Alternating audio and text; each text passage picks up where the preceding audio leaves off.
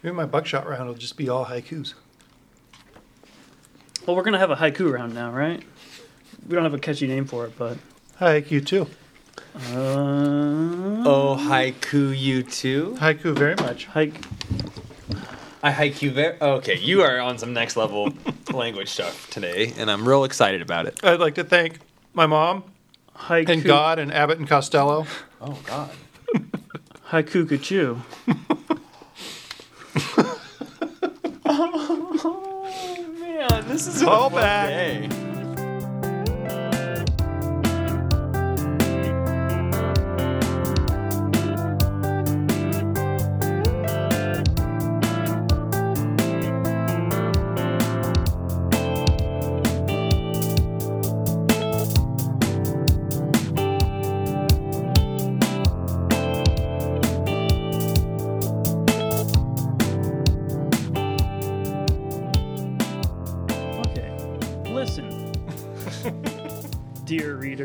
Or listener, this is a perfectly acceptable podcast where every week we, the members and employees of the Comics Place, grab a bunch of books from our bookmobile on Tuesday morning, and we take those books and we count them and we sort them and we put them away for our dear subscribers, who we will appreciate very much this Friday. And then we take the books that we want to read home. And we read them in our safe, quiet places, whether it be home, here, or Denny's. Um, Did you go to Denny's this week? No, oh. Absolutely not. Okay. And then we come back here on Wednesday night with our lovely little books in tow, and we talk about them on this podcast, into these microphones. We talk about those books. We talk about the shop. We talk about the comings and the goings of our lives. Mm. And just about anything else that strikes our fancy. Um, I'm Braden, and I think I did a real good intro there. I'm Django, and I think Braden did a real good intro there. I'm Jeff, and I hope I ever in my life feel as good about something as Braden generally feels about his own performance at stuff. And I'm Ty, and I don't think Braden did a good no- job. I think I know. Oh, oh man, that was job. That really you zagged on him there. That was very whoa. Oh, gosh, that was a close one. Um, uh, Braden, I heard that you have a spoiler song that you were going to sing for us. Yes, the spoiler song goes bow bow bow. That's all I got because you said it was going to be a country song, so I just kind of threw some country twang in there. Spoilers, spoilers, spoilers. We're going to spoil things. Gosh. Stop listening. That's as far as I got. Wow. Well, let's let's hopefully get a little farther than stop listening. If you haven't read your books, don't just stop because this is a real bad joke. You guys are isolating your country music fans right now. Yeah, we are. Um, yeah, that's true. That's true. Ty, he's got his eye on the demographics. He knows oh. the, the, the populations we're trying to corral his, in. His fingers are on all the pulses. Yeah. yeah. His pulse is on the ham. Today we're going to talk about... Everyone stopped and looked at him, and he didn't make eye contact with anybody. That was very smooth. Uh, Jeff, what are we going to talk oh, about? Oh, gosh. I'm going to talk about uh, Marvel two in one number two. And uh, let's also... Let's let's have a little chatty-wat about Batman Detective Comics number nine hundred seventy-three. Um, we're going to talk about Abbott number one as well. Then we're going to mosey on down and talk about them Southern bastards. Whoa, Ty! Right what after I just made that comment. Adoption we're going to be playing later. We'll also talk a little bit about Tannis fifteen. And uh, the, the the Doomsday Clock, number three. Three. Is that good? Good job. Like that? Yeah. Okay. Yeah, oh yeah. As well as Mega Man, Master Mix, number one, first issue, eighty-page count spectacular. Giant. Giant. Boom. I want a sound effects machine, guys. I'm tired of being... Being a sound effects machine? Tired of using my mouth. we, we have one. We have one. What? We could we could just load up a MIDI controller, which we have, with a bunch of sound effects for each one, and we could just have that. We could get a, a dang app on our ding-dong cell phones. That's true. Or Django, yep, you just Django's keep doing back because we got fart sounds and we're uh, less than five minutes in. Listen, I, ho- I hope you uh, weren't missing the farts, because the farts are back. Nothing but dust and farts today. Django, thanks for being back. Uh, you're welcome. I noticed that there weren't very many sound effects last week, and I, I knew you needed me. I heard your lack of call. Where's the flatulence? um, I just realized, like, having these big chops, it's hard to put both hands up against your mouth and make, make fart the noise. Classic I, fart. Man, yeah, the classic a, fart oh, yeah. gesture, you know? Yeah. Mm. Oh, definitely. It was a totally Gosh. new place that came from. Oh gosh! Um, so Fantastic Four's been real good. Yeah, the mouth and, and the South Mouth. Right, yeah, well, well, well, listen, we got uh, yeah. we got Jingle back this week. Yeah, we also got Ty back this week. Sure, yeah. we do. Ty, thanks for being on. Uh, thanks for having me again, guys. This is my second time being on. Yeah, we got we're building a two timers club. Oh gosh, two. You can't spell two timers without, without a tie. tie. Well, okay, sure. Not the way I spell timers. Yeah, you know, parsley, sage, rose. T H Y M E R S. That's how I spell my name. Timers. Yes, W two looks weird. T Y. Um, what did, you, you do something about a Marvel two in one? Yeah, I said something about a Marvel two in one. Um, gosh, issue two of this, written by Chip Zdarsky, Jim Chung on pencils, John Dell, Walden Wong, and Jim Chung on inks, Frank Martin coloring. Uh... Speaking of coloring. Yeah, speaking of coloring. Oh, Colorist Appreciation Day. Yeah, that's today. We're going to credit all these colorists. Jordy Belair and Matt Wilson, you're doing a great job. I think this book was great. Did anybody else read this? Yeah. I did. Okay, so first I'll shout out to our main man. Uh, I, I didn't read the it. The new hero of of the Marvel Universe, Googam, son of Goom. Oh, yeah. The adorable Kirby monster. Um, yeah, this is basically uh, the Human Torch and the Thing going off looking for this device that apparently Reed left them uh, before he and Sue disappeared or died or went away. A, a multi-sect? Multi-sect. A, a multi-sect. And the Thing has misconstrued the information uh, to the Human Torch and said that if they get this device, they'll be able to go find Sue and Reed. So it's them um, going to the place of their first adventure to find that device. And I think Jim Chung's doing a really great job on pencils and inks on this book. Mm-hmm. Um, uh, this is cool to me because I love the Fantastic Four, and you don't get a ton of Fantastic Four, or really any Fantastic Four anymore. And I hope that this book exists to get us to the Fantastic Four. It seems to be the road to yeah. Fantastic yeah. Four. Yeah, I hope so. Um, but there's some interesting like meta stuff that Chip does about, you know, the Human Torch is talking about reading a Fantastic Four comic book in the comic while we're reading a yeah. Fantastic Four comic, and it's about how they are making a Fantastic Four comic book without Sue and Reed. And, and it's like, slow down there, Chip. I'm yeah. I'm just trying to read a comic book here. It's um, issue number two. Yeah, yeah, he's he's doing it on two. Um, but yeah, I don't know. I I think that this book is pretty damn good. My complaint of the last issue was that I feel like it took a step back from the characterization that Hickman and Bendis have done for Doctor Doom. But this one self-corrected a little bit more than that last issue did. And yeah, I, I really, I don't know. I just love these characters, and I love the heart in there, and I love seeing flashbacks of Reed and uh, Doctor Doom and...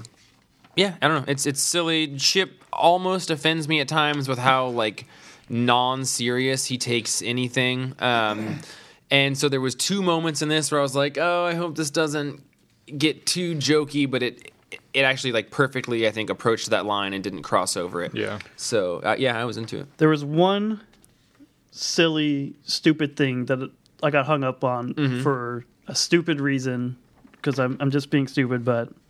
Vic, Victor, at a certain point in the flashback, uses the term stupider, mm-hmm. which I know, like, it's a word, like, you know, because it, because if you say, because if you say, I know what it means, but I, it's, it feels like something that Victor wouldn't use. Mm-hmm. It feels like something he would say, that's not a word. Yeah, Victor is definitely the kind of kid who's, you know, it's two o'clock at the slumber party, and one kid's like, "What are we gonna have for dinner tomorrow?" And then he's the kid who's like, "You mean later today?" Mm-hmm. And I'm like, "Shut up! Yeah, shut up! It's tomorrow because I haven't gone to bed yet." Yeah, and I feel stupider's not a word. Uh, I feel I feel silly for getting hung up on it, but no, that's that's. I think that's legit. Though. I think it's valid because yeah, I think you know Victor's pretty elitist. Mm-hmm. Uh, yeah, and he always has been. Yeah, and I. Yeah, I don't know. I love Victor Von Doom as like a kind of anti-hero. And this is less of that while still having an amount of it. But I really like that as time has gone forward, Doom is more and more a part of this family. Now he's just sort of like the the drunk, angry uncle. Yeah. But he's still like part of the family. And I, I do like that Chip's gone forward with that. I, I think this is my favorite thing that Chip has written, even though it's only two issues. Um, the Spider-Man can be a little like hit or miss, but this one is, I think, pretty on point. Nice. I um, and speaking of colorists, I've been really enjoying in this issue the uh, the green of his eyes glowing. Like, I think that's really cool. The glow. And the way you can see it, like, reflected on Ben's face as they get real close up. It's, I don't know, I like it a lot. I uh, It's a lot of detail. I'm a big fan of, you know, O G Doom Mask, but I'm liking this one a lot. How do you think he sees out with his oh, eyes that I, green? Who knows? How did Cyclops see out of his X-visor? In, in in Infamous Iron Man, at least, you get shots of... you know, his inside the helmet. Oh, he's got thing. A heads-up display in there. Yeah, yeah. yeah he's got a H U D. All right. Uh, I'll allow it. Yep. I've just had helmets on for cosplay that had lights inside, and they're mm. awful. They're really hard to see out. No, I have some wrestling goggles that are the same. Yeah. Yeah. yeah. Gosh, I, yeah I feel like you can really feel the tension that Ben feels in this issue about lying to Johnny and how he he he, he feels really bad about it, and he wants... to just like tell him the truth, but he can't. And I feel like that's a situation that almost everyone's been in before.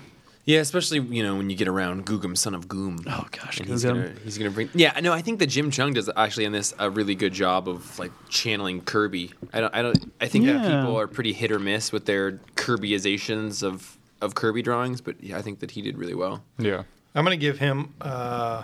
full marks for the sound effects in this book. Oh, yeah. Yeah, I, oh, yeah. I would give great. this book eight and a half Googams. All right. I didn't read it. Okay. So ten. Give it, I'm going to give it ten sound effects because there's at least ten sound effects in here.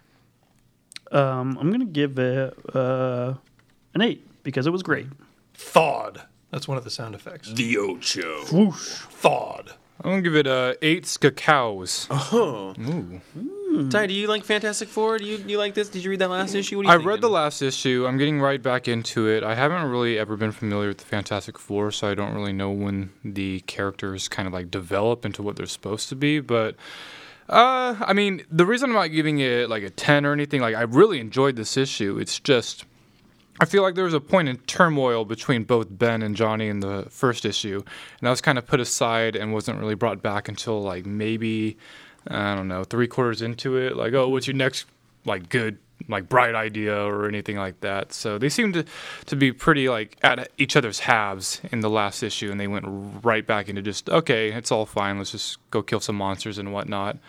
But it was a fun issue altogether. I liked the flashback scene and the sentiment and the...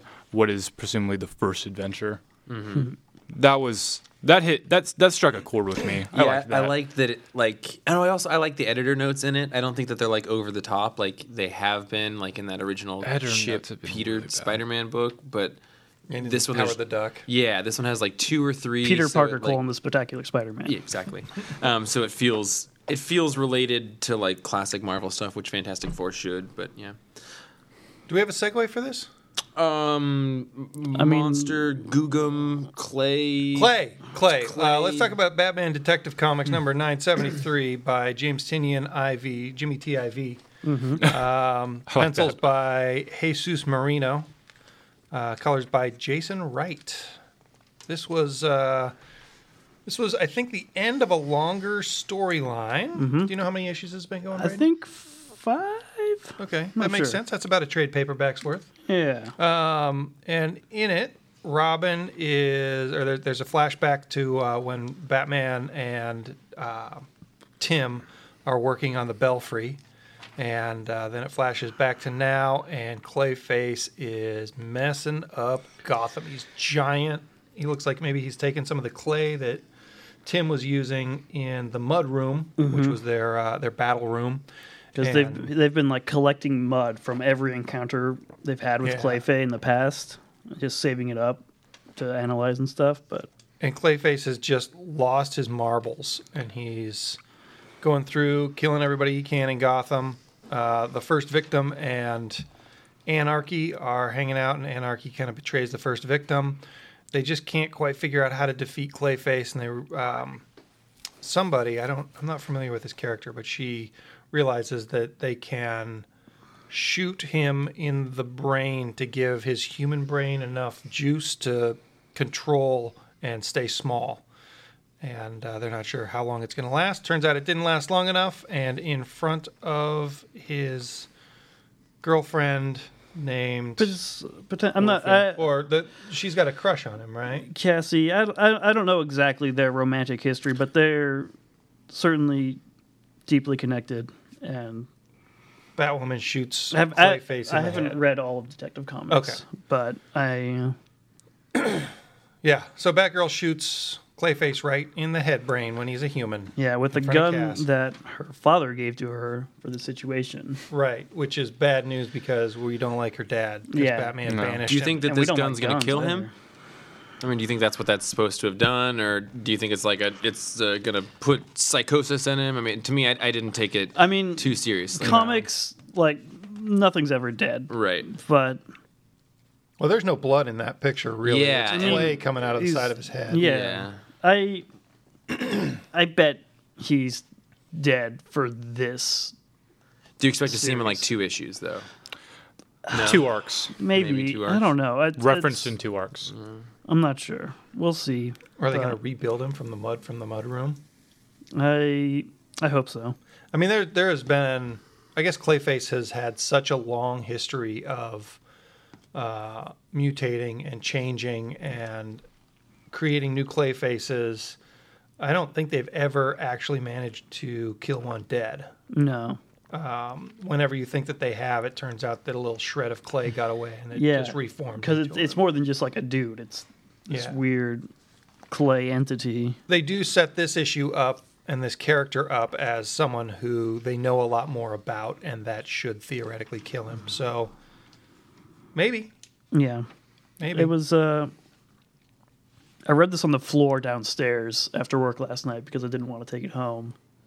And it was the first thing I read. And it definitely made me cry because uh, not just because Clayface dying, but his this like this whole arc, he's been trying to be a good guy, a good person. Mm-hmm. And like Batman's been trying to help him. And like, and this is kind of culminating in him just like kind of backsliding, you know, the First Victim Society or whatever their group is called, like they they've manipulated him into this situation, so he's being pushed. But he, he like he still he he blames himself for all the bad stuff he's done, and he feels just awful. And I think that's very clear as he tries to be a good person, but just can't can't make himself do it.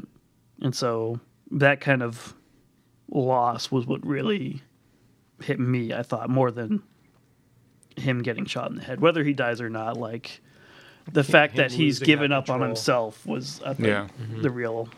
Well, that's real been puncher. a theme for the entire detective run. I actually, so the last three weeks have been slow enough in comics that I've picked up old series that I've fallen behind on and I've been mm-hmm. reading, and I just picked up Detective Comics to read all the way through to the end because I've only read like important to the rest of the D C Rebirth universe mm-hmm. runs, like the Lonely Place of Living and uh, a couple other little bits. So I've I've missed a lot of this detective series. So I read like the first issue since I dropped off like nine months ago or whatever. And then you said, this issue made me cry, you have to read it. And I was like, well, fuck. Now I have like one minute. When you say you cried, I think I read, you have to read it. Yeah. Because I, I appreciate it when a comic can do that. And I'll bet that it would have got me a lot better if I'd been current on this book. Also, the character design is awesome. Like, bad guy Clayface mm-hmm. running through the city like a dick. Gosh, yeah. No, the, the double-page spread early on is just so great. Like, it brings back all my memories of, like, seeing Clayface in the cartoon for the first time. Just, like... his sheer like size and power. It's like, how do you even fight this thing? And like, yeah, Batman's trying to drive down the street to get to a place, and then you realize like that the street is Clayface, and he's driving on a road into his mouth. It's just, yeah. Oh, it's insane. Oh yeah, yeah. I really like that. He's like, I'm I'm on my way into this neighborhood, and it turns out he's like, wait, J slash K. That's Clayface's arm, arm, mouth, tongue thing. It's great. Ugh, it's wonderful. Uh, I, I would give this a seven and a half. I'll bet it would bump up to an eight or an eight and a half if I had been current with the series. Um, I give it a ten. It made me cry. Um, that'll do it. I didn't read it. Uh, the last thing I read, part of Tinian's series, was The Lonely Place for Living. Mm-hmm. And, uh, yeah, I read every single issue of Detective Comics of the Rebirth run up until that, and then I stopped. I want to get back into it. I'm glad that an entire arc's out. I keep buying them. I just don't know why I haven't read them. Well, I was going to say I got the issues. Yeah, I mean, they're at home right now, so I guess I could read it. But, yeah, uh, yeah. I'll just do the mean average of whatever you guys said. Yeah. I'd give it a seven, seven point five. Um, I think that like the shots of Clayface were really awesome. They remind me a lot of Akira. I think that there's mm. a lot of like Tetsuo in there in terms of like how his fingers are like half tendrils, and you can see his nails in there. Uh, what are we talking about next? I don't know. What's next on the docket? Oh, doc, gosh. Doc, you guys doc, want to talk doc. about Abbott Number One by Saladin Ahmed and oh, Sami yeah. Kavela? Yeah. Oh, colored by Jason Wardy. Colorist Day, baby. Yeah. Mm-hmm. That was not a colorist name. uh, all right. So this is in Detroit, nineteen seventy-two. Racial tensions are high. Uh, black lady journalist shows up to kind of a white boys club uh, murder scene. And she is uh, she takes pictures of this horse that's been cut into pieces. A police horse. A police horse that's been cut up, and they're they're blaming it on the Negroes, it says. Um, and she's pretty sure that's not what's going on, and they're just uh, just kind of grasping at straws. The, the the horse, though, when she sees it, has some weird kind of tendrils coming out of it. Um. We go through some kind of uh, background information on her. She's got some buddies in, uh, oh, what's the neighborhood? She's in part of Detroit, um, the black part of Detroit, because uh, it's very segregated. And she is being defended by her boss, the editor of the newspaper. And she's got to write stories that she doesn't totally buy into uh, that kind of go against her her political leanings. She's very ordered. She gets a call later that night after she falls asleep, and uh, her ex-husband brings her to a crime scene. He's a cop. He brings her to a crime scene where she sees uh, the bottom half of a person body, and it has that same crazy smoke tendrils coming out of it. And uh, at the very end, she's walking down the street, goes into an alley, and finds a cult member with more of that crazy smoke and demons in the smoke. I thought this was really dense, and I liked it a lot.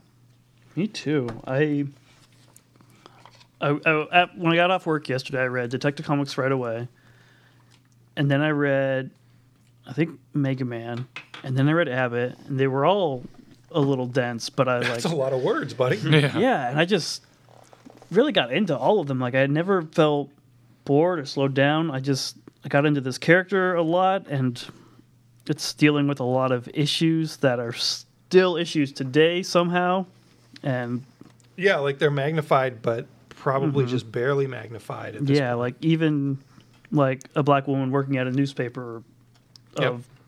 entirely white men.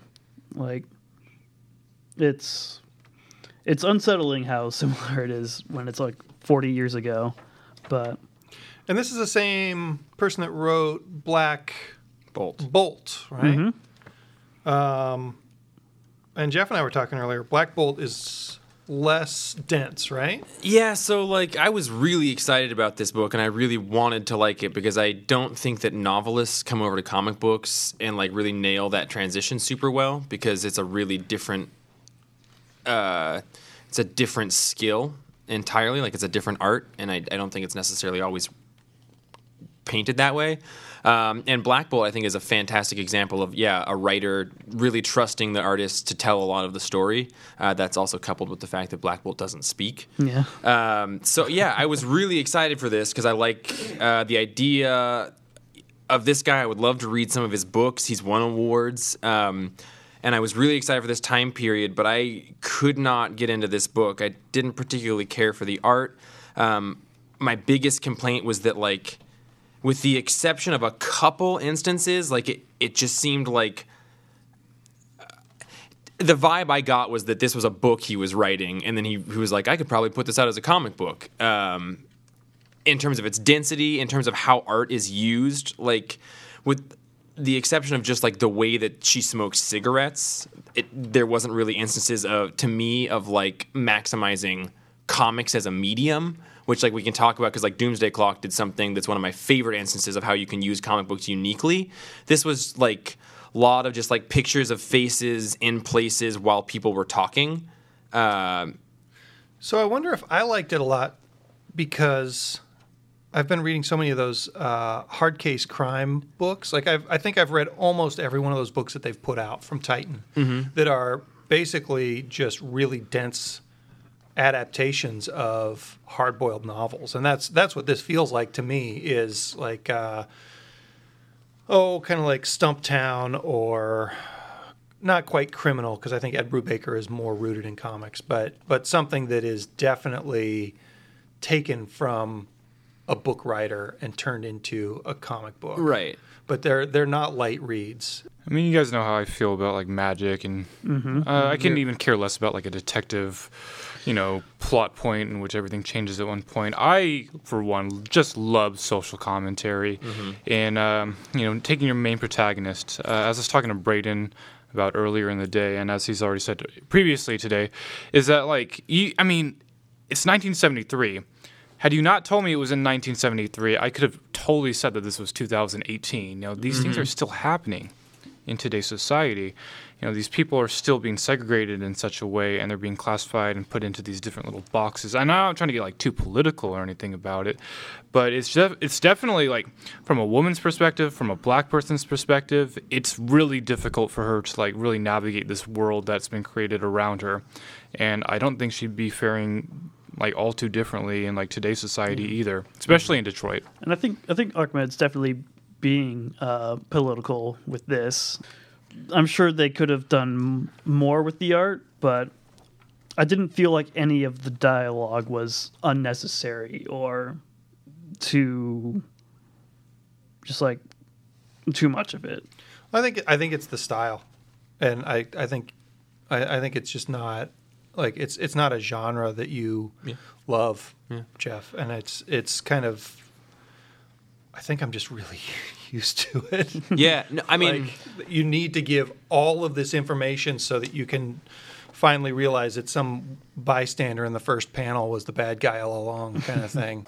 Yeah, I'd give it a nine two. Uh, the only thing that's keeping me from giving it a ten really is just the fact that, like, I think a little bit too much of the routine thing was kind of hammered through, mm. and I don't think they really, like, developed that enough for it to kind of, like, be paying off to some extent. I know it's just the first issue, too, but, yeah, like... Yeah, I was, I was hoping to see some kind of reason exactly. for that. Um, like, maybe because she lost her old boyfriend or something, yeah. and it's, like, needs to do this to stay sane or something, but... And I wouldn't be like too much of a stickler about it if it wasn't hammered through so much. Yeah, you know, she like, yeah, she said at least three times that like, yeah, you know, I'm a man of my routine or a woman of my routine. Time to get my, my whiskey here and then my whiskey there. Yeah, Bang. I'm like, oh, she likes her routines. Well, that's five issues coming out uh, from Boom. So Ty, you're a guy who likes Southern Bastards. Oh, I'm not. I don't like Southern Bastards. I love Southern Bastards. It's my favorite. Hey, you book. Already told that joke. Oh, yeah, you're right. Sorry. Cut that one out. I can uh, do that. Story about Southern Bastards. I was feeling really down on myself one day. It was about three years ago, and I called you guys, and I was like, hey, do you guys have Southern Bastards? And you're like, yeah, well, we have, like, the entire bundle. I'm like, okay, yeah, I'll buy it. You're like, it's forty bucks. I was like, yeah, I'll still buy it. I remember that day. Yeah, and I came in, and I just bought all of them, and I read them just... I didn't do any homework. I just read all of them, and I was like, oh, my God, this is, like, the greatest book I've ever read. So... Um, it's it's been a dry season. We've waited about six months for this book, so... Yeah, I mean, we had that last issue a couple months ago, but it was written by the artist and drawn by a different artist, and so it's it's been, like, that, six months since these two guys put out a book. That bugs me. I don't. I know it shouldn't. I know they're all on the same page, but, like, just the consistency. It's only happened twice yeah. within the series that uh, Jason Latour took over the writing, and another guest artist came in and did the illustrations. And that artist was the person who did the art in Jason Latour's book, Loose Ends. Yeah. So it was, a, like, a collaborator, and um, Jason Aaron and Jason Latour, like, co-plot the whole thing out together. So it's not, like, Jason Aaron's story. They mm-hmm. do it all together, and then he writes the script and, and the other. Oh, one. Definitely, yeah. Yeah, so, like... Yeah, I agree. I don't know. It doesn't. It's not the same when it's not them, but I actually mind it less than any other book when Jason Latour writes it and doesn't draw it. Oh, definitely. I can't think of another Image book that's that does that. So then how did you feel about this issue? I was so stoked for it that I read ev- all eighteen issues yeah. on Monday to pick this up Tuesday to I get ready for him. it. I watched him while he read them. Yeah, he knew where I lived, and he like looked at me through the window, and I knew he was there. Um, so I thought, I mean, geez, man, like, why can't these issues be longer? Because they're just so good. Uh, it's it's interesting how they approach, first off, the narrative in which, like, who you identify as the protagonist. Because to me, like, for those of you who have read it, like, uh, the first three or four issues, the person who you thought was going to be the main catalyst for the uh, the story dies. And everything else goes for, like, the perspective change goes to Coach Boss. And, you know, he's not, like, the nicest guy or whatever, but, like, you st- like based off his backstories, you start to understand and get a little more compassion for him. I would, I would, I would agree, but I would also say he is a very, very bad man. Is he a victim of circumstance, though? See, and that's what I love. And yeah. that's what I love about this book and what I love about Scout and what I love about life in mm-hmm. general is that, like, I don't believe people are bad people, and I believe that everyone is a hero of their own story, and I don't think anybody writes that or teaches that lesson better than Jason Aaron. Um, but there was literally a point in this book where, like, I almost fist pumped because a horrible person did a horrible thing. And, and I was like, whoa, I feel good and bad at the same time. Like, it's the grayest situation, and, like, it would be way more horrible if he hadn't been humanized throughout all of Volume two. Oh, yeah. But it's also, like, he's better at making you understand somebody that, like, Braden, this is the first issue you've ever read, and I bet that Coach Boss probably seemed like a maybe a more black and white bad guy here. Almost. It was, it was weird. It, um, I didn't like him, mm. and I didn't care about him, but it made me care about what happened to him, mm-hmm. which I thought was very well done, especially having never read any of this before. Like, I, I could, like, I could very clearly tell, like, what his character was about, and, like, that he was clearly not, like, you know, a good dude, but also, like, the epicenter of a lot of interesting shit going on in Craw County, apparently. This guy is just, like, caged, and to make matters worse, you got some hippie who lives out in the woods with a oh, crossbow. Oh, man, that was such a good reveal. Yeah. Yeah, I, I guess, and I also, I love this book because, like, unlike other books, I had no idea what was going to happen every single page. No. Like, and, like, as it was escalating in that parking lot, you're like, either, either Roberta's going to die or Ulysses is going to die. And then this dude shows up, and you're like, oh, fuck, of course this guy shows up. And, yeah, I don't know, like, uh, yeah, Jason Aaron lives in an environment, and he writes an entire story and makes an environment the character, and he introduces you to all the people in the environment. So then, like, this, you know, people can disappear and then reappear many issues later, and you're like, oh, of course. Yeah. I don't know, I, I yeah, I give this uh, nine point five. I would, I've given it a ten, um...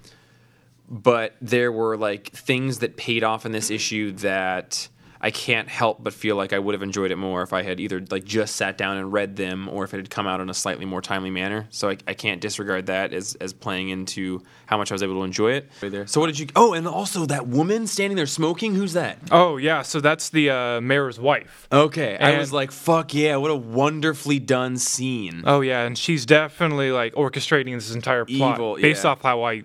I read the entire situation.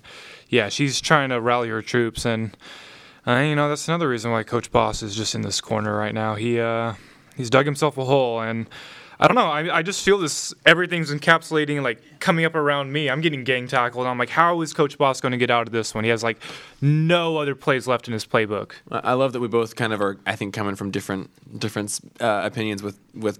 Coach Boss, and I guess that's what I love so much about this yeah. book is that it's, it's... So what do you give it? Oh, ten, definitely. ten, nice. Like, sorry, every single time. Braden, what do you give it? Uh, eight. Eight. Um, I didn't know all of what was going on on the wider sense, but I was never bored, and, like, it was very clear all the way through that it was a very finely constructed story.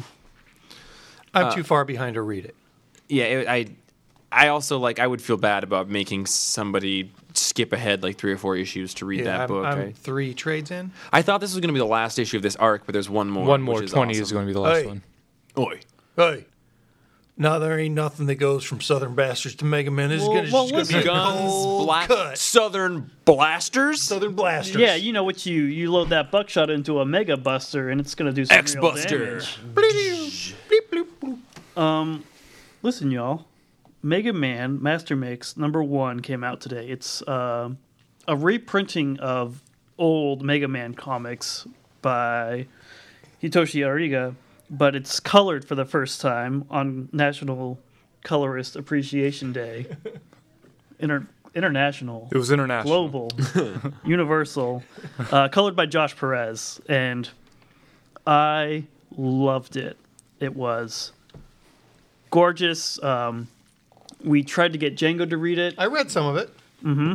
I read until the girl tried to clean the room, and then I thought, this is for somebody else to read. Yep.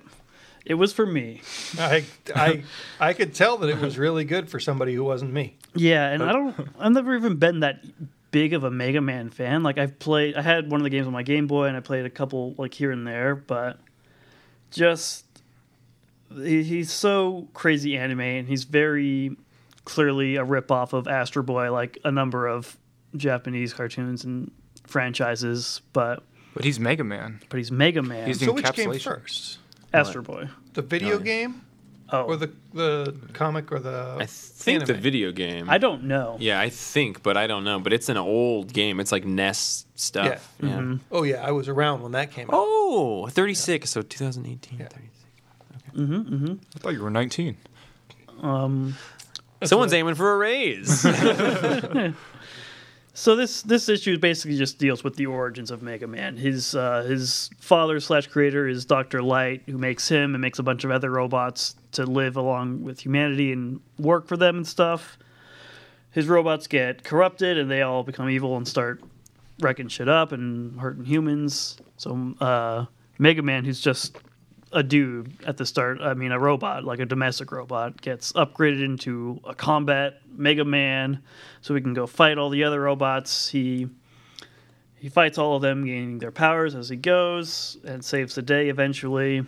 But Doctor Wily is the bad doctor who's corrupted them, and he's got more bad robots on the way, and he's going to fight them all. Bruce Lee style. Oh, on one yeah. of these pages, he uh, the, the doctor says... He used Gutsman's super arm? Mm-hmm. Dude, he puts his hand on them, and then he absorbs their weapons through yep. his front gym, and he get like, I had all the toys when I was growing up. Oh, man. Yeah, front gyms. Can't wait for Rush Jet to show up. Oh, Rush. But, uh, Ty, you, you read this whole thing, and I'm yeah. super humbled that you would do that for me. Oh, um, yeah. I mean, I always try and read all of you guys' picks each week. Suck up. I don't have to suck up to you. I don't yeah, Brady, quit sucking up to Ty. Smells so good, though.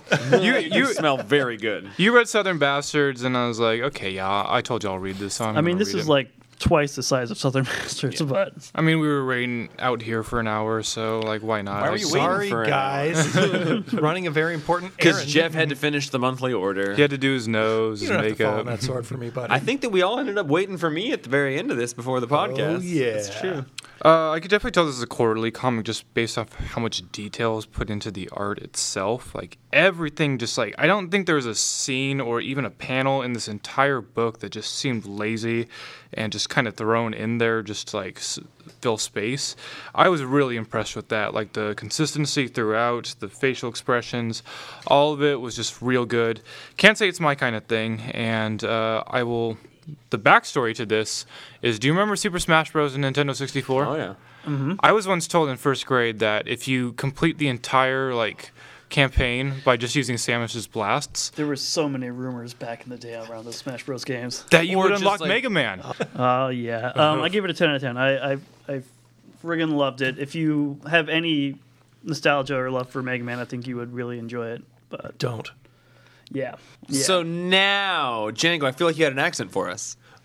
An accent? Like a voice, a character? Oh, no. A transition, a segue? It's, it's different. Oh. oh. It's different because we were oh. doing Mega Man. Because Mega Man just... Um, just how would you do Laser Buckshot. La- Buster Bucks. Laser Buckshot. He just Laser. defeated Buckshot Man and acquired a new power. Buckshot Man. All right, guys, I need help. I'm, I need I need help workshopping this uh, Southern Robot Laser Buckshot Laser buckshot. Laser, that was pretty good. Laser buckshot. I don't, I don't think you can say laser with the southern accent. Wait, I mean, like you can, you can try as hard as you laser. want. It's, laser, it's, laser. Listen, Braden, it's laser. Laser. You uh-huh. just got to add a few syllables. Laser. Laser. Laser. You know, southern haikus are totally different. They are different. Their arms are different. Your friends out in Ferndale are shaking their heads right now. They're not feeling it. Southern haikus southern. are thirteen, eighteen, thirteen. Yeah.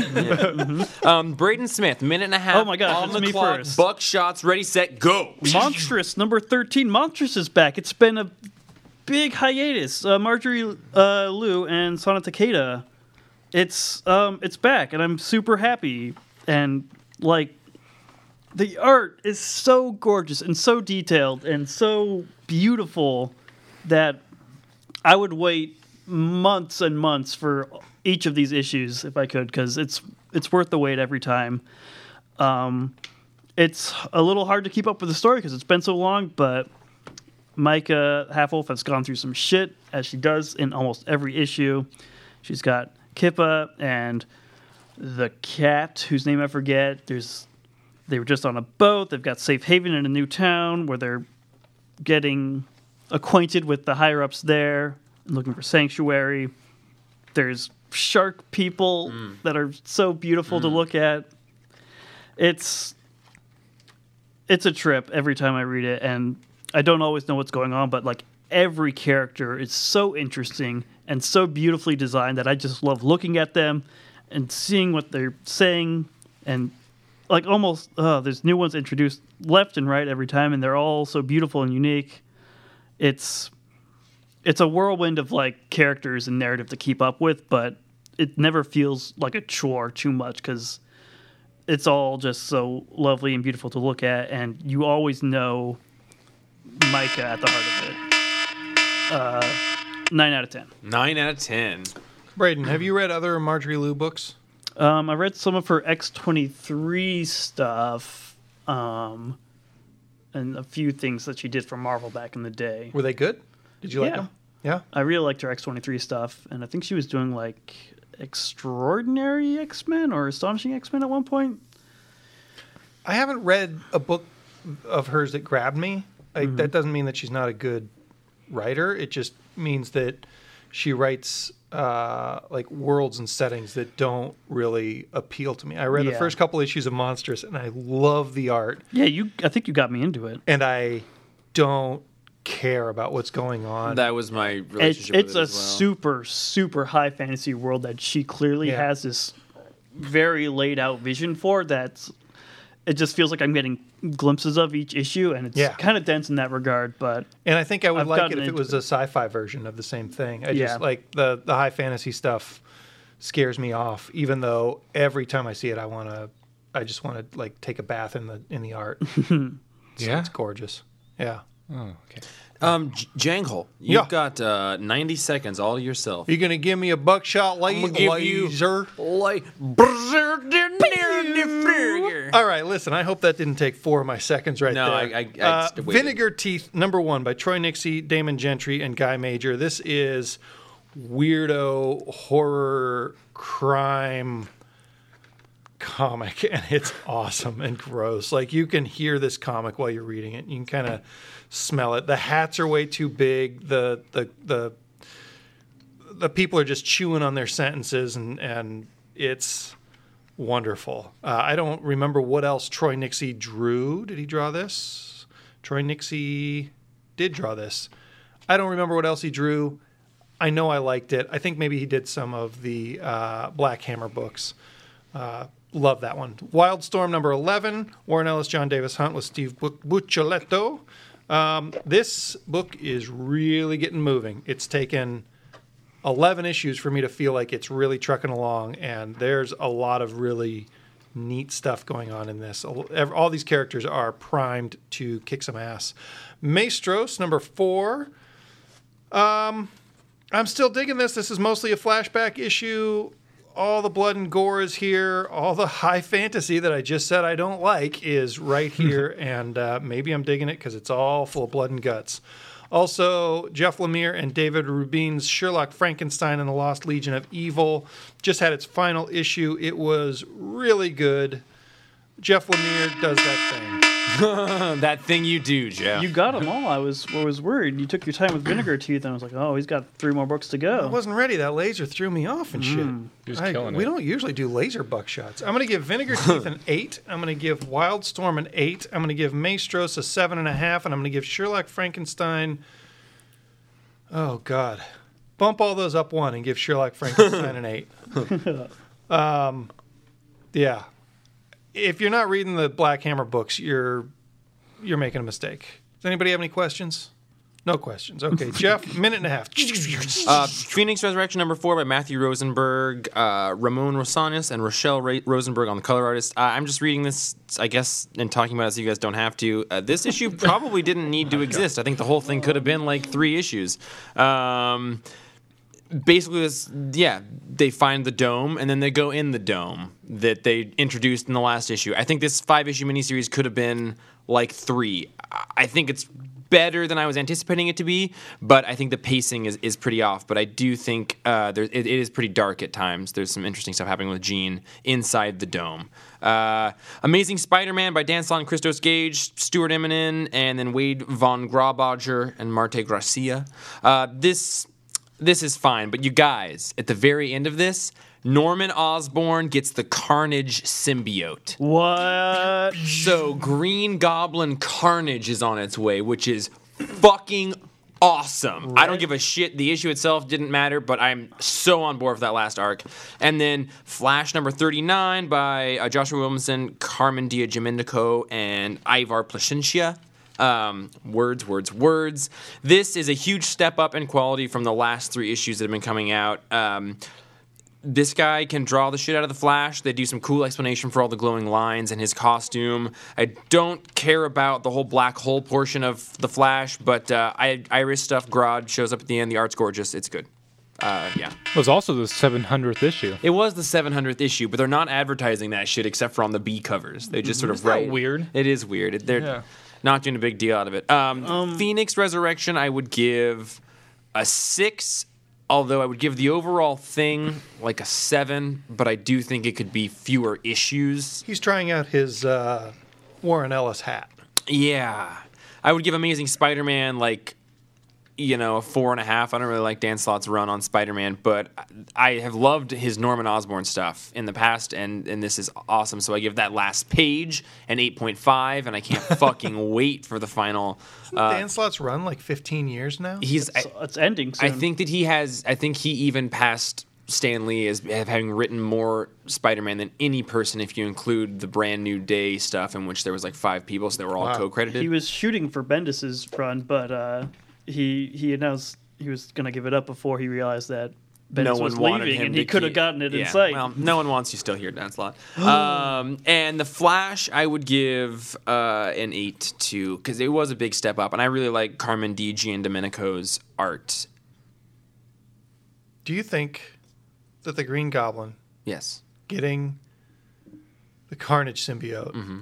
do you think we're going to get a Green Carnage? That's, or a I'm, red goblin. A red goblin is what the arc is called, I believe. Oh. Ugh, I want a green carnage so much more than I want a red goblin. Um, I don't know. It's going to look like Christmas either way, and I can't wait. oh. Christmas boy.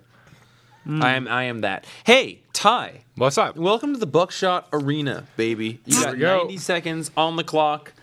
Presto. I'm going to spend the entire time talking about Hal Jordan and Green Lantern Corps, otherwise known as Hal and Pals. uh, never really felt Vendetti was that strong after Jeff Johns, more or less kind of, t- like, he kind of ended the entire Green Lantern run on such a good note. Drop the mic. Who else could pick this up?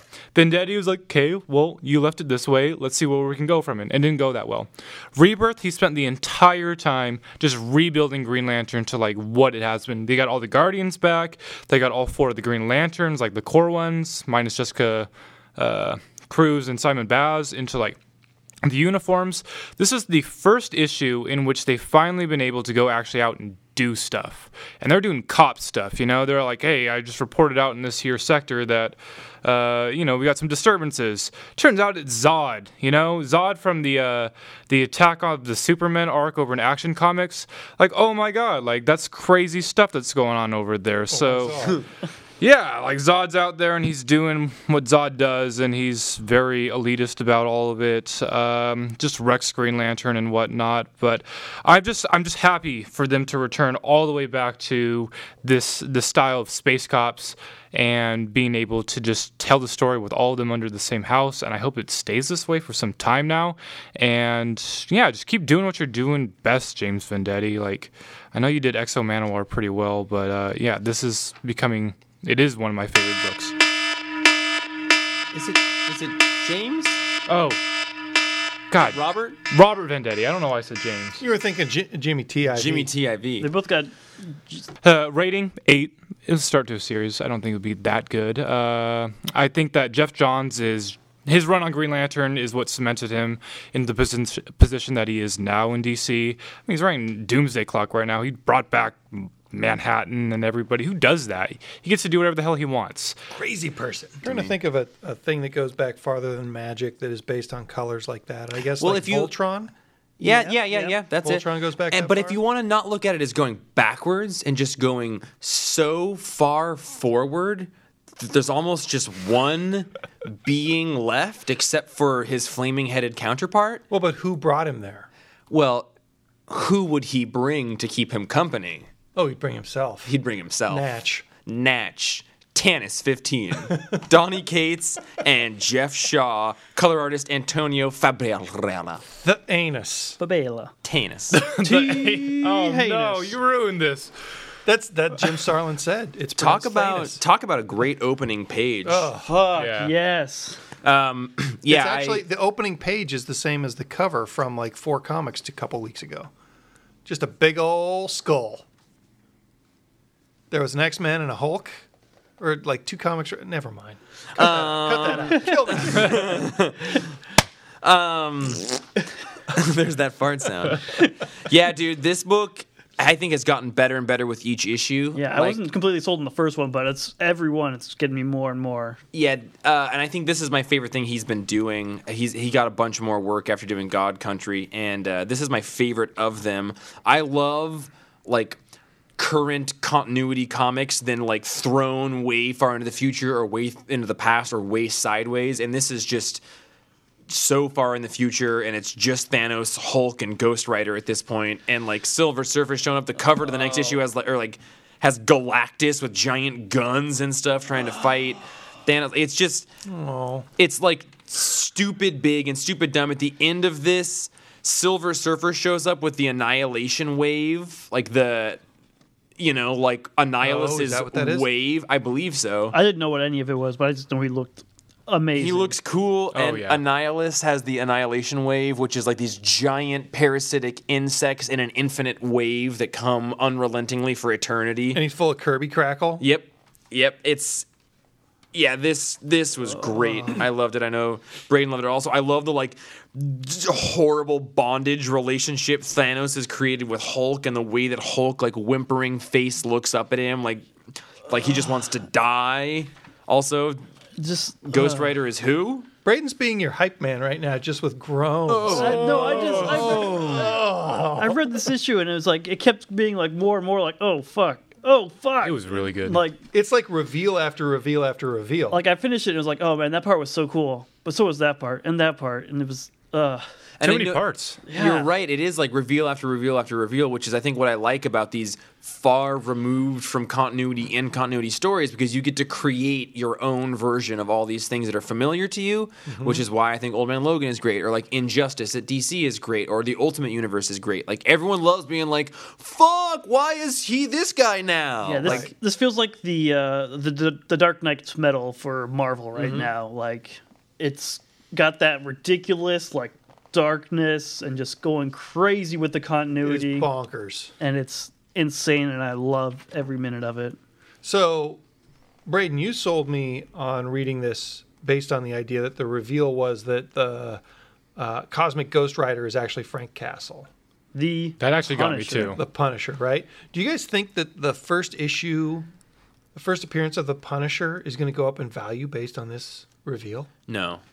I'm just joking. I no, I was, I was going to say, like, the, I, I, Good I mean, yeah, that's funny because, you know, like the first yeah. issue of this run two issues ago has gone way up in value because it's the first appearance of this ghostwriter. Is it going to go way down in value now because it's just Frank Castle? I think that inflated value is infuriating to me on a subjective level. Mm-hmm. Um, I'm annoyed that the two issues ago is worth a bunch of money. Also, like, I ordered like ten extra copies of that last minute because Roman likes this writer. Yeah. And then they went way up in value. And then like a week after they went up in value, we got a bunch in. And it yeah. was just like, I hate inflated value. But, um, yeah. Well, I, do you think this one's going to do the same thing since it has Dickhead Silver Surfer in it? Just all black Silver Surfer. I... I don't like the ghostwriter as the Punisher type thing. I don't dislike it. I loved this issue, and I love learning that. But the voice is just oh, totally yeah. different. It and is. I, and I like the idea of Frank Castle being driven insane. But then also, I don't like the idea of Frank yeah, Castle. Yeah, I don't know, I don't know how I feel about it. Fucking kids were shot. And he was in hell for a while, But he now says. He's been here for like millions of years, apparently. Yeah, why is he even speaking English? Yeah, so Why hasn't he made his own language? There's some Give holes to it. Probably are.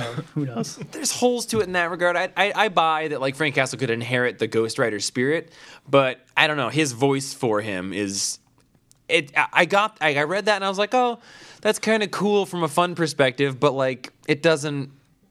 It doesn't add up to me. When I got to that reveal, I I spent a lot of time turning the gears in my head. It's like Frank Castle, huh?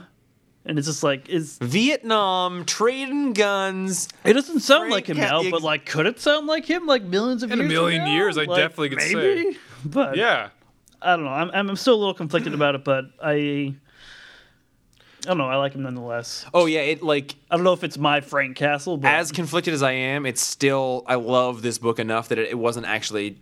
It didn't factor into me lowering my score at all. I was just sort of like, oh, it's far enough in the future that, like, if you want to say that happens, that's cool. You're not saying yeah. that Frank Castle next month does this thing, you mm-hmm. know? Hashtag my cosmic ghostwriter because it's the only ghostwriter, cosmic ghostwriter that there is. Mm-hmm. Hashtag my cosmic ghostwriter. Yeah. M C G ghostwriter. I hate mm-hmm. hashtags. I will never use Tight. I, ne- I will never use so dope, dude. I used no. the hashtag today on Twitter, and we got so many likes and retweets. It was great. I yeah, I, I think that the plotting and the drama in this is really good. I don't love the dialogue, but also yeah, the the bits where Thanos is talking to himself got a little repetitive. It's like I'd like to know what you think of Tannis talking. So to Tannis talking to he Hanus, um, old man Tannis. I could see. So I kept I kept being like, man. Quit being a dick to each other. I, I did feel Yourselves. that. But at the same time, I liked the idea. So I was thinking about this and I was thinking about that. And I was thinking, what is like what was his what's his biggest work?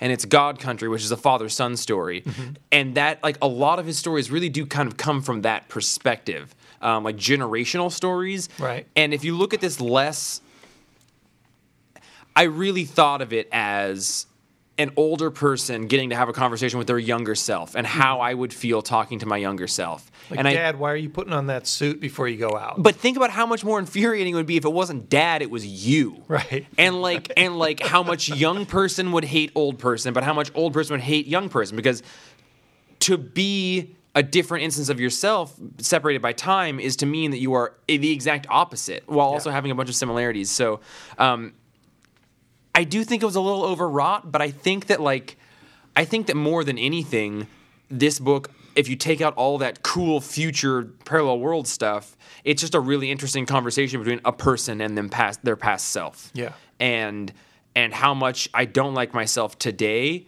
but think about how much I wouldn't like myself five years ago if I could talk to me. Yeah. And then like a million years ago. And and I do I do think that's a little interesting. It might be a little heavy-handed. I, I don't I, I don't have like a strong view of what I think Thanos sounds like. eight point five. Mm-hmm. I'm gonna give it an eight. I don't even like this comic. Um, I give it a nine. The opening outline of his depravity was amazing. The reveal of Hulk was amazing, and Frank Castle was cool. And then Silver Surfer was uh, exploded. I give it a nine. Like I mm-hmm. really like this. I do disagree with a lot of the se- things you said, though, Jeff. Yeah, I yeah. love you. No, no, yeah, yeah, yeah, yeah. but, but like, I don't know. Like, I just think the the talking to your past self, like, yeah. And, and you were using the argument, like, if I were to go back and talk to the person, like, I was, like, five years ago, for instance, yeah, yeah. like, I don't know, like, think about the person you were at the time, the things that they're going through, and the things that shape that mentality. And I just think that, like, that, I didn't like the way that they were talking to each other, that, whatever his name was, King Thanos, or, was that right? Old Man yeah. Thanos. Old Man, Old man Thanos, Thanos yeah. talking to a young O M T. Man Thanos. And, you know, it's like, uh, you're like, you don't know what you're in for, you know, and you think, like, you're at the pinnacle of your genius. I'm at the pinnacle of my genius. Yeah. I just think that's such a tried and untrue pattern that just doesn't prove anything. I would just say that the people weak. that I have maybe the hardest time getting along with are the people that I'm eighty-five percent the same as and then fifteen percent different, because you, like, Like Justin and I, this reminded him like Justin and I. I don't know that I've ever felt as similar to somebody as Justin, and then also have these like weird slight differences where sometimes, like Justin, you're listening. I know you agree. Like sometimes we would just be like, "What the fuck?" Like, like, and that's that thing of when you are so in the same place that I feel like when something outside of that comes. Uh, And, and I guess that's what I feel like the same personality separated by time does, that. is that okay. is like they're eighty-five percent the same, but there's fifty, the layer of fat around the muscle of their, you know, being is uh, is is different based on how time has seasoned them, and um, what they perceive to be true about reality has to be fundamentally different right now. So, so I, I guess that's what I mean. Like it, it's okay. uh, it's. I don't like them necessarily think they're at the pinnacle of their genius. That's not how I was, I was viewing it. But it's like, you know, young me would be like, Jeff, why aren't you a fucking musician? And old me is like, just fucking don't real like tamper your ambition with your understanding of, of your love for people and connecting. Like there's there's this, um, yeah. I don't I don't think I explained it super well, but no, I'd love to continue this conversation. We should we should go fight about it. We want to. I got a lantern ring on right now. Every time I look down, somebody's wearing that yellow lantern ring, and it's a different person. Listen, there's a lot of fear in this room. Uh, oh, sorry. I thought you just clapped. Fear, oh no, I, uh, I I punched. Oh, I'm gonna heinous punch. You guys punch. Are gonna fight. Oh, we're gonna heinous punch. It's a T heinous Man. punch. I'm gonna have to buy this. Uh, hey guys, Listen. I only wrote a haiku about one comic this week. I wrote one as well. Me too. I wrote one about Doomsday Clock. You were just sketching that down a second ago, weren't you? Yeah, well, I wrote it when you guys were talking about something I didn't read. I think so you it's medium listening. good. No, I wasn't listening. I'm you sorry. You think Doomsday Clock is medium good? No, I think my haiku is medium oh. good, but I don't want to talk about it. I don't want to read it until we talk okay, about the well, book. Okay, well, sure. Yeah, yeah, we'll get all of our haikus at the end here. Um, all right, so this is Doomsday Clock number three of twelve. It's by... It's three o'clock. Oh, God, who did it? Who did this? It who was, done it? Uh, Jeff Johns. John, Jeff Johns Gary with Frank. Gary Frank and Who's Brad Anderson. What else has Brad Anderson done? I, I think know. other Gary Frank books. He I knew uh, Brad Anderson in uh, middle school. Mister I bet it's Anderson. him. I, huh. I bet it is him too. I don't think I have many bad things to say about this. Do you have any bad things to say about it? Nothing's coming to mind. I can't think of a single complaint I would have about it. And I think book. that that kind of comes down to, I think that the, the, there are two camps for the Doomsday Clock. And I fall into the camp that is reading a comic that's following a comic rather than reading creators following creators. Most of the complaints that I saw were about the creator beefs rather than the work itself. Mm-hmm. And as I was reading that, I just realized like that wasn't something that I thought about at all through this whole, like reading this issue. I was just looking at it as an homage to another great comic and building upon that. Um, and then I got online and saw a bunch of, well, he's just stealing from Alan Moore, and this is... Stealing. Like, well, and, and there, I mean, to be fair... It's direct references, panel, so panel, you could totally say page, stealing. Page one is stolen from Watchmen. Like, that is that that doesn't have to be Gary Frank drawing this. This is, this is the reveal that Veet killed... the comedian, but I think that the, you know, like the, the usage even the word "steal," like it's it, we're, it. There's such nuance to this conversation to be had. Oh, like yeah. stealing, is it stealing? Like I think it's a direct reference to. So like yeah, and and I think it's important not to just take the original page and do it. I think it's important to have this artist do this, e- even if it's a direct recap. um, which is which is basically what it is. It's a recap of Blake, being the comedian, being thrown out of the window, and then just before he hits the ground, he gets teleported into probably the Gotham City Harbor, mm-hmm. or the Metropolis Harbor is my guess. And he shows up uh, on he, he shows up underwater and swims to the beach where he meets Doctor Manhattan, and then we flash forward to him fighting uh, Ozymandias in Lex Luthor's office while Lex Luthor bleeds on the floor. And uh, there, there's a lot of cool stuff that happens there. We jump over to Rorschach talking to Batman, apologizing for eating his pancakes, and giving him Kovac's journal, the original Rorschach's journal. Um, and then there's a cool little transition there uh, that we should talk about in a second. Mm. Uh, and it goes back to the mime, is it the mime and the marionette, marionette uh, hanging out in the... Uh, Bar. The joke the, the, lounge. The, uh, what is the, it? The Killing Joke Carnival. The Joke House, H A U S. Uh, uh, joke House. Um, and then then we get to see like Batman be nice to Rorschach and offer him a shower. We get to see a Nathaniel Dusk T V show that's happening uh, in, in the background, kind of like the Black Freighter. We see the... clowns go and just beat the shit out of the Joker's bad guy gang.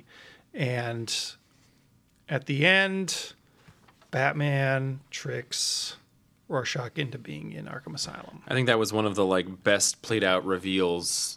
I thought that was fantastic. I didn't see that coming. Yeah, I didn't either. And I, I, didn't I thought of a couple places I thought it was going, and I just thought that was so awesome and heartless. Joker, Joker, Joker. No, you're just in jail. Yeah, yeah.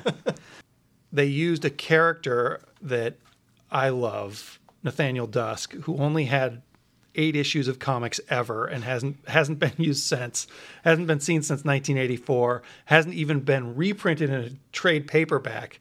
And he's not really a main character, but he's definitely an important part of this comic.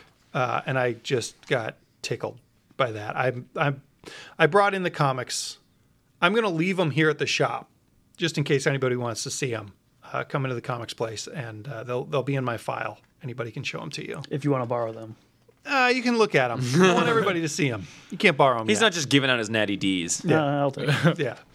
Uh, yeah, that was a Don McGregor and Gene Collins comic that I just fell in love with when I was, uh, I don't know, probably ten or eleven. It's some hard-boiled, not ten or eleven-year-old shit right there. What did you guys think? Uh, I loved the symmetry in each one of the panels. Uh, the nine panel, oh my God, has it made a resurgence over the course of the last fiscal year? Like yeah, it yeah. is just they're they're they're doing things with it now that like there was innovative things going happening back in the day. Uh, but they, I mean, what Tom King is doing with uh, Mister Miracle, what Jeff Johns is doing with Doomsday Clock, like he's he's. paying homage to it, but at the same time he's extending it for uh forward. There's just symmetry. There's not a lot, like we were talking about Detective Comics earlier and how like, oh, they just can't wait to get that splash page that splash page and just this, you know, it's killing all the dialogue, it's killing all the action. I for one am not a fan of action sequences. Me neither. I, mm-hmm. yeah I, I don't care much for like fighting or whatever, but the way that time elapses uh in the nine-panel grid layout is impressive, and it makes me actually want to care about how everything is happening. You can see the bar fight in this. Exactly. It's it, yeah, it's it's very cinematic. And, you know, just like laying it out, uh, when you open each page, he's not just breaking the, the grid just in order just to do like this big splash page. It's like this really cinematic, really pivotal point in the, the, uh, the narrative that, you know, it, it's just an exclamation if anything else. Mm-hmm. I really appreciate that, and that's what Watchmen did too. Like yeah. this this is all cribbed from Watchmen. Stolen. Yeah. Yeah. If you want to use the word stolen. Yeah, I mean, but to me stolen implies trying to get away with something. Yeah. Alan Moore out there to me is like, yeah. like as telegraphed and intentionally telegraphed and like is a loving homage. So I I wouldn't personally use the word stolen at all because no one is like, oh, wow, really innovative thing. You're like, oh, yeah, that's the same thing that happened on the same page on the thing that you're referencing. I'd like to read this and Watchmen one page at a time mm-hmm. and see. I don't think uh, level of detail always translates to, like, objectively good. I, for I mean, me. That's not what I'm saying at all. Level of detail is, is well, different I mean, than level of intention. I mean, just in terms of, like, how much they're, like you said, like, panel to panel, like, almost mirroring some things from Watchmen and, like, you know, having such a very clear and defined plan for this whole thing. Uh, it's, I don't know, it's a, it's a technical feat, absolutely, but it's, I don't think those kinds of feats are always uh, emotionally moving for me. I think sure. What's most shocking about this is the fact that they're moving towards more, like, they're they're. I mean, they brought back the comedian. You know, they're bringing back all these characters that I didn't think that they would. I was like, okay, Jeff Johns. Oh, you think you're so cool and got a big dick acting like, oh yeah, I'm like head of D C right now, and he and he's flaunting it like he is, and he's doing these things. And I understand what you're saying, but these technical feats that they're doing, they're doing it like near flawlessly, mm-hmm. but they're pushing the story not in a way in which it's, you know, carbon copy. For me, that points to the care that was put into the whole package. Right. Like, not not as a gimmick, but as a byproduct of how much attention they paid to every right. aspect of every little bit of this. And I think Watchmen nailed that. Yeah. Like, Watchmen is such... Watchmen's put together like one of Doctor Manhattan's dad's clocks. Or like... Right?